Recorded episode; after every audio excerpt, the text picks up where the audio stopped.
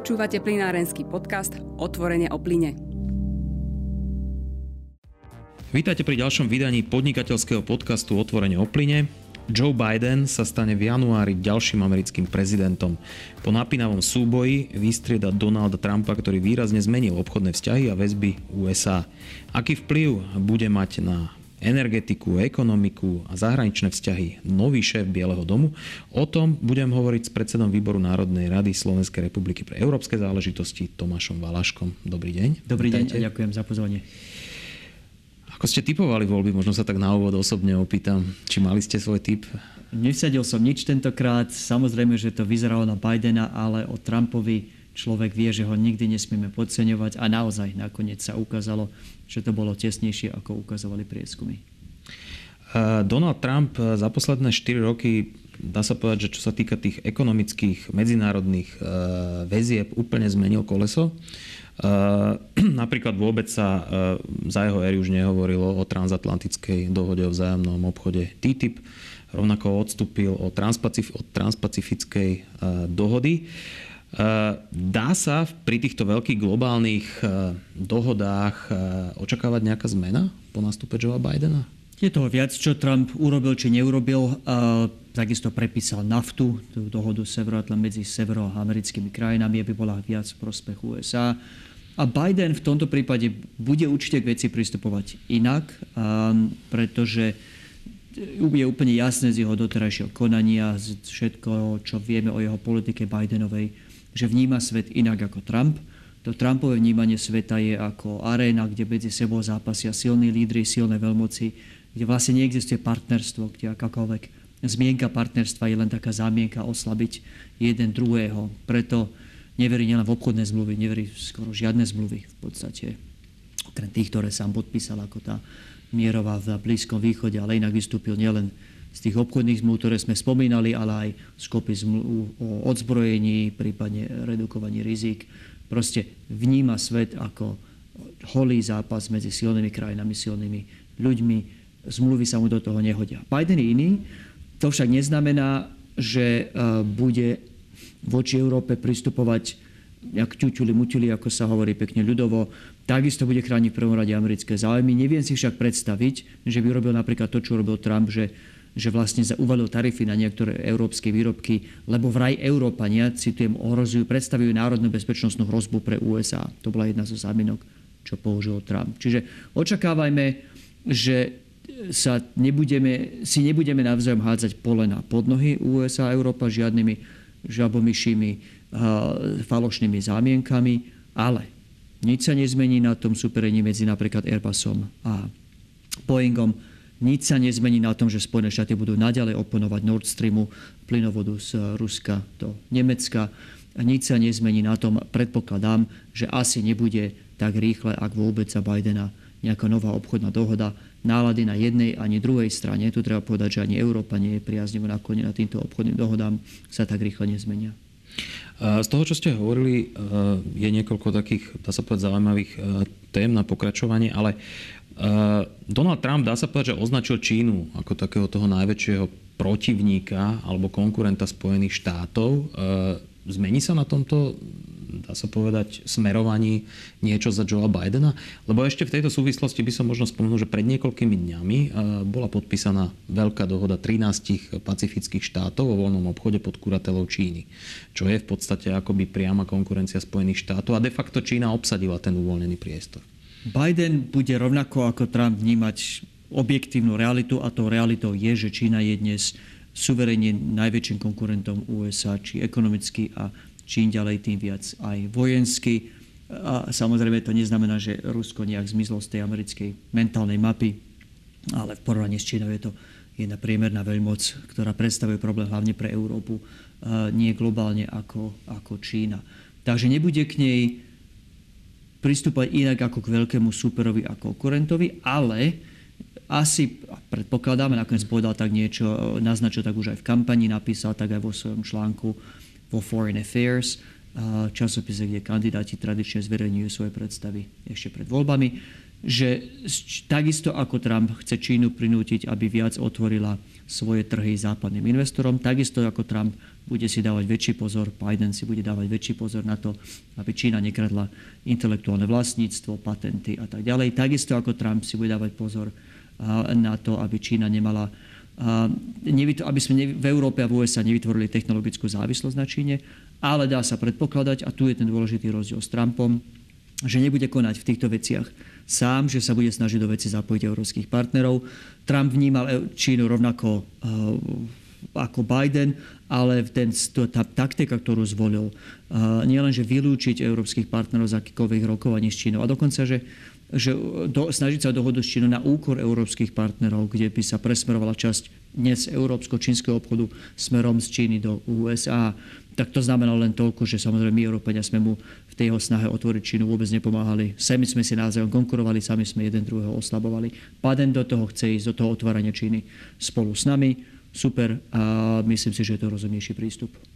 Spomínali ste e, prístup Spojených štátov k e, plynovodu Nord Stream 2, že teda nemal by sa e, aj pod novou administratívou zmeniť. Je to z vášho pohľadu možno taká určitá zahranično-politická otázka a téma, alebo biznisová? Lebo Donald Trump to postavil viac do role biznisovej, až také by som povedal, že to postavil na rovinu troška takého vydierania, pretože on evidentne loboval a tlačil za väčší podiel dovozu amerického LNG do Európy, čo sa napokon aj naplnilo, pretože e, tie dovozy sú aktuálne rekordné a nárasty medziročné od roku 2018 veľmi výrazné. Tak, je to ako hovoríte, to nezmení sa na tej politike tak skoro nič, už aj preto, že to nie je politika Bieleho domu len ako takého. Je to samozrejme aj silná preferencia skupiny senátorov, Senát tlačil na túto tému ešte viac pomaly ako Bielý dom. A teraz ešte nevieme, ako dopadnú voľby v Georgii a či bude Senát v rukách republikánov, či bude v rukách demokratov, ale skôr je tá pravdepodobnosť, že ostane v rukách republikánov.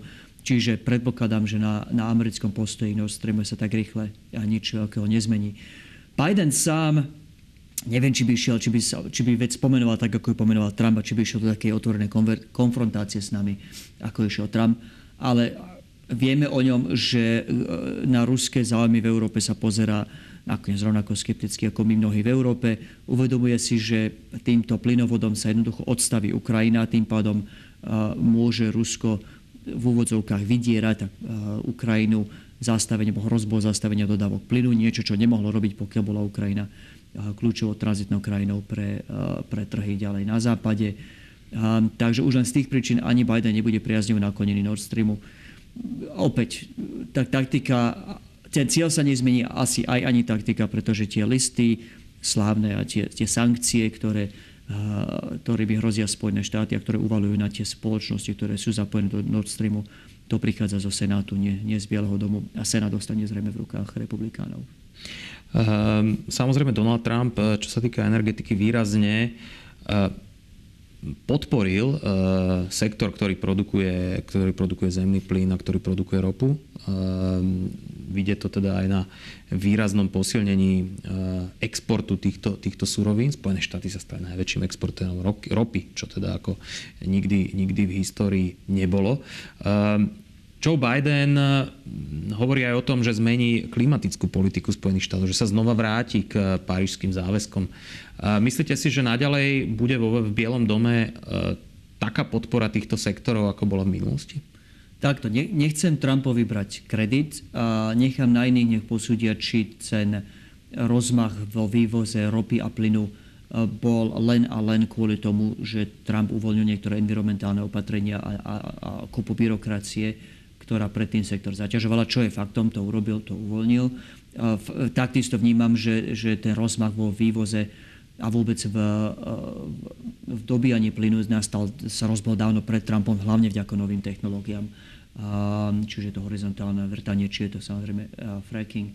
Takže ak je to tak, že ten hlavný podiel na rozmachu nebol ten regulačný zásah Trumpa, že išlo skoro technologický zásah alebo technologické zmeny, tak potom logicky nič sa nezmení, ani keď Biden znovu pritvrdí tie environmentálne opatrenia. Treba však povedať, že Biden hoci povedal, že bude samozrejme poctivejšie pristupovať k americkým klimatickým cieľom, chce sa vrátiť do Parížskej dohody aj s jej záväzkami uh, karbonovej neutrality. Ešte presne nepomenoval, aspoň teda ja neviem o tom, že by presne pomenoval cestu a že na úkor, či to bude na úkor z opätovného uvalenia tých opatrení, ktoré existovali pred Trumpom na ten sektor plynový a na sektor ropný.